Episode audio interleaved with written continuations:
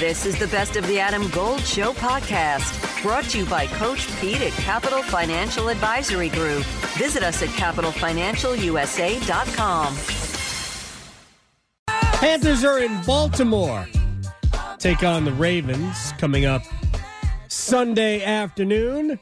Darrin Gantt writes for Panthers.com. We can ask the old guy, and I want to start with the idea of a playoff push, and this is what was written in the most recent Ask the Old Guy mailbag.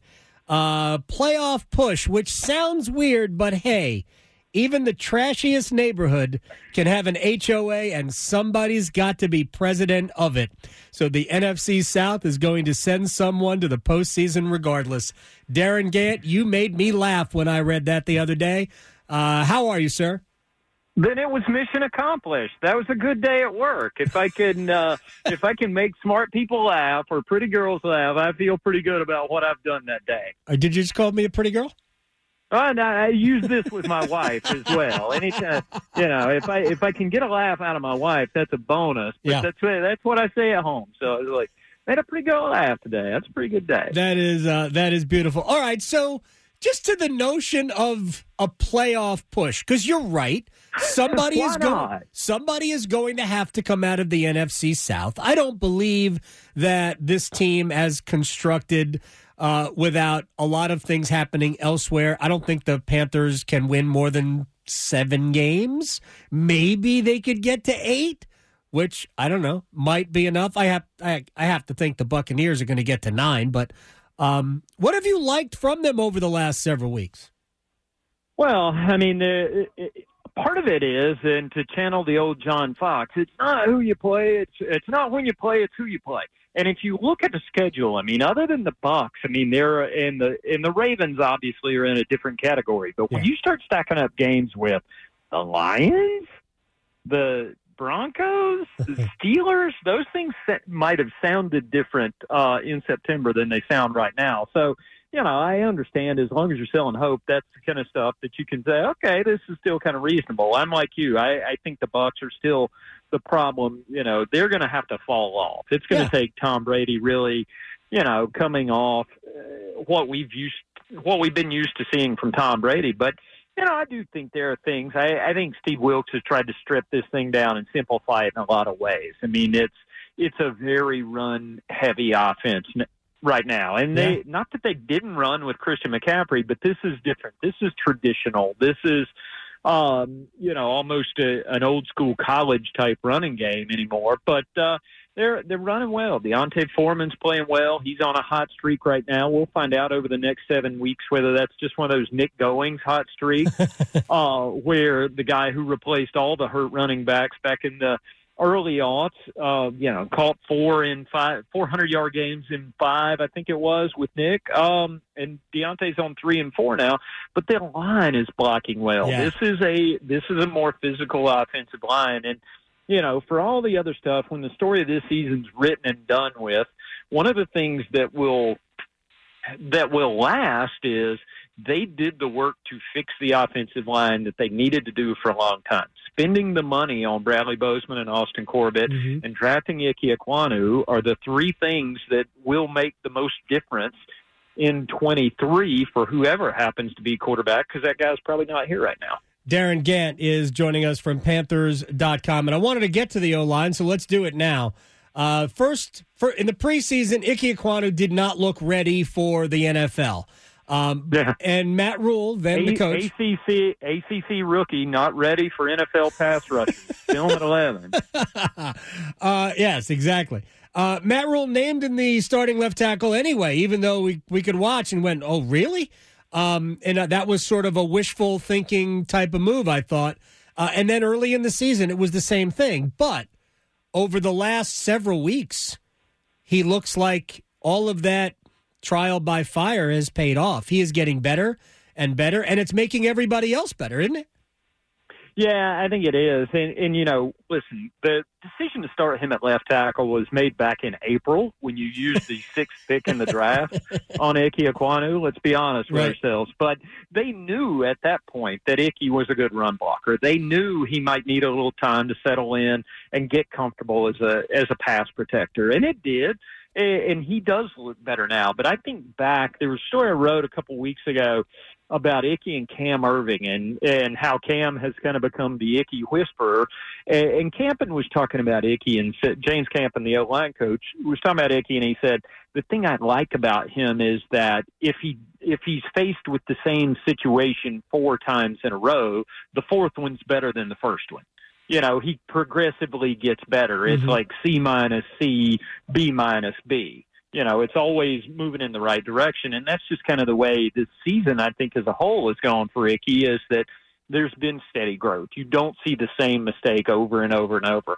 You know, last week kind of popped up with some penalties, but he's gotten significantly better as a pass protector. He was already uh, good to dominant as a run blocker. And again, with what they're doing right now, that kind of fits. So, you know, again, uh, what it matters to this season, we'll find out over the next seven, eight weeks.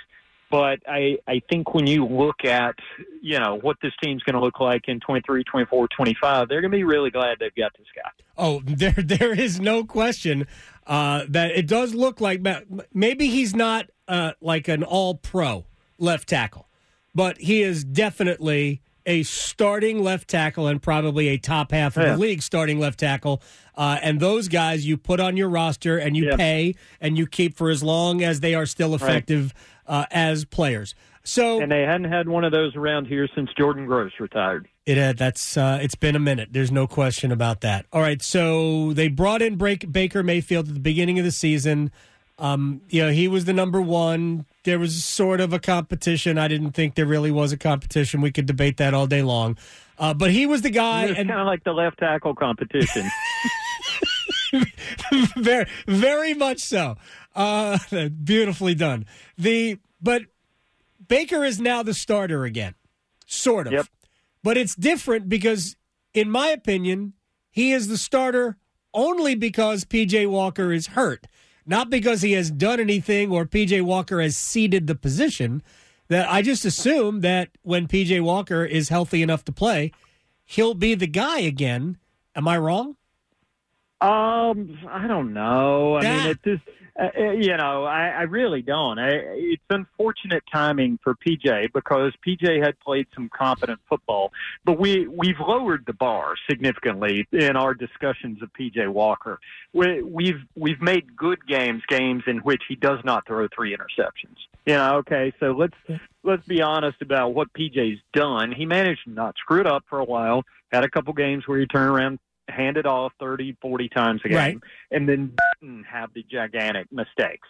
So that that's not the same as competent, good passing game in the NFL. So, you know, I, I think at this point it, it's unfortunate that PJ got hurt when he did. It'd be you know, I don't know. I, I wrote this in the mailbag also. It, it just feels like we're going to see Sam Darnold at some point soon, whether by accident or design. It, it just feels inevitable with the way this season's gone. So I, I think the one thing that's been clear about Steve Wilks is he's approaching this interim gig as a series of one day contracts, and everybody is on a short term deal. Mhm. And as long as you're playing well, you're going to play. So, I mean, I, I think it's Baker until it's not right now, uh, but nothing's being promised. I mean, nothing feels, you know, when Baker won the competition coming out of camp, it was like, of course he won the competition out of camp. Right now, he's in that job. And if you ask me who's starting next week, I don't know. Let's see how Sunday goes.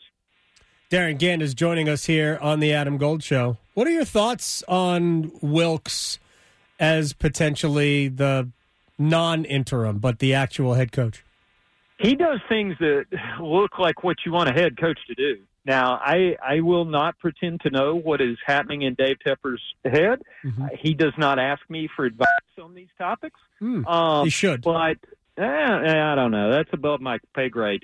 But what I can tell you for sure is every day Steve Wilks does this is resume, and every time he has you know, handles a situation or does a thing, it gives you evidence of, okay, that's what this guy would do in this situation. If you go out and you get in the market for the hot, young, offensive flavor of the month, whoever it happens to be, Shane Steichen, Ben Johnson, whatever, this offseason, you aren't going to know how he responds in those situations. Dave's going to know exactly what Steve's going to do. He's going to know exactly how Steve handles an off field uh, distraction or a situation with injuries or how he handles mid game adjustments, those kind of things, because you got to have evidence of it. I, I think. I think that Steve has shown everyone lately that he is qualified to be a head coach in the National Football League. Uh, is he going to get the job? Don't know. He doesn't know, but he's approaching it as if, hey, this is my job while it's my job, and then we'll go on to the next thing when the next thing gets here. But I like the way he's handled it. I mean, he's been very direct. He's been very decisive. You know, he goes in once he knows who's the quarterback's going to be. He's not screwing around with these guys and saying, "Well, let's see how the week goes." Nope. He walks in on Monday, sets them all three down, and he says, "Okay, this week's going to be PJ Baker. You're backing up. Sam, see you next week." And they just move on. It's like, okay, what's next? So I like the fact that he's direct, he's decisive, he's good at messaging uh, to that team. And if you look, Adam Golden studio with my man, Coach Pete D'Arruda, Capital Financial Advisory Group. Financial advice industry can be overwhelming for a lot of people. Is there a way to be sure you're getting the best service when you don't know? Yeah, Adam, it's not just if you gave the money to a planning team and they did good the first year. I mean, anyone can do good for one year, but it's a track record and it's a long term accounts that are very important. We call that a financial fill up strategy, Adam, and that gives you lifetime income you can never outlive. We'll put together for you, the listener, your very own total retirement plan if you call right now. Call and claim your comprehensive review with Coach Pete and the team, 888 843 0013, or text Adam to 600 700. Adam Gold is a paid spokesman. Investment advisory services offered by Capital Financial Advisory Group, a North Carolina registered investment advisor. They've won two home games the last two times they've been in Bank of America Stadium, and it's been a long time since any coach's record in Bank of America Stadium was above 500. So I, I think for Dave, seeing his home crowd, you know, I was just talking with some people out on the practice field. One of the most unexpected things for me about that Atlanta game the other night was A, that everybody showed up and stayed uh, well past dark in the rain. But B, at the end of that game, Eddie Piñeiro goes out to take a late kick, and the fans started chanting, Eddie, Eddie, Eddie. And I didn't expect it. I mean, A, you'd never expect people to really get behind an interim kicker, right. uh, which is what Eddie Piñeiro is. But hearing that, I mean, there was just a different energy in the building. And, and listen, I'm not going to just automatically trash the guy who's not here anymore simply because that's what usually happens. But I don't think you would have gotten that response six weeks ago. It feels different around here right now. It should. I think Steve Wilks exudes leadership, and I hope he gets the gig. I said it after. Uh, to me, it crystallized the way he handled the Robbie Anderson thing. And I, I thought there's a guy that is exhibits leadership, and that's what I think is most important uh, at the head coaching spot. Uh, whatever the staff is, I mean, he'll make he'll formulate his own staff when we get right sure. down to it. And yeah. I completely and it's a reasonable endorse. question. It's a reasonable question to ask about Steve. You know, what's his plans at offensive coordinator? Would it be Ben? Would it be somebody else? Could he work with this guy? Could he? Yeah, because staffing is one of those things nobody thinks about during head coaching discussions. And you know, if Steve Wilks was the guy, I think he walks in knowing, well, James Campen's going to be here, and so's Chris Tabor, and so's a couple other guys. Um, and not every coach walks in with that kind of latitude because even if you hire the hot young offensive flavor of the month, there's no guarantee he's going to be able to acquire the staff he wants right. to hire. No, no question about that. Final thing, I, I have 60 seconds for Darrin Gantt. Uh, we have not, for obvious reasons, because of injury, uh, spoken about Matt Corral there's so much speculation about well the Panthers are going to draft a quarterback high in this year's this year's draft. They traded yeah. a future asset to move up to get Matt Corral. Wouldn't it be? I don't, isn't it? Wouldn't it be a waste if they just decided to take another flyer on somebody else? Well, I mean, Jimmy Johnson rolled into Dallas and used a pair of first round picks, one in regular draft, one in supplemental on Troy Aikman and Steve Walsh, and right. let them duke it out. Um, and, and that might be what happens to Matt Corral. this year. I mean, he might be the supplemental pick that goes with next year's first round pick, and let's just figure it out. I mean, Matt's Matt's a guy with a lot of promise, and a lot of that's going to depend on who the coach is, what he prefers, does he have his own guy in mind, it, all that kind of stuff. I mean, uh, there's a lot of things that are what, way beyond Matt Corral's control. But you know, he just rolled out here to practice. I mean, he's still in a boot, but he's right. engaged. I mean, on Fridays he's on the headset during practice. He's he's working. He's participating. He's in the meetings. He's doing all the stuff he can do. I I think you know he's shown enough in his career, primarily at Ole Miss, that. Um, makes you think he can be part of the equation moving forward, but what part? I don't know. I mean, I just think we're all kind of assuming right now they're going to draft a quarterback in the first round to go with some veteran and then also Matt Corral. But you never know what happens. You know, as I wrote, yeah, we don't know what order they're going to be picked in. We don't know who's going to be left when they're on the clock. So, you know, a lot of things up in the air. Uh, I'd I'd wait and uh, draft Drake Maye next year. Uh, but that's just we'll, of course you would. We'll talk about that again another time. Darrin Gantt, I appreciate your time, my friend. Uh, enjoy. All right, and we'll good to uh, talk to you, buddy. Career driven individuals ready to unlock your potential? Discover William Peace University's School of Professional Studies. Our classes are tailored for the working professional. Attend class on your terms with our online sessions and choose from various start dates throughout the year. Dive into a curriculum designed for success. Every class is a stepping stone that takes you closer to your career goals. Take one or more classes, it's in your hands. Elevate your career with William Peace University's School of Professional Studies. Dive deeper at williampeace.info slash SPS. Your journey begins here.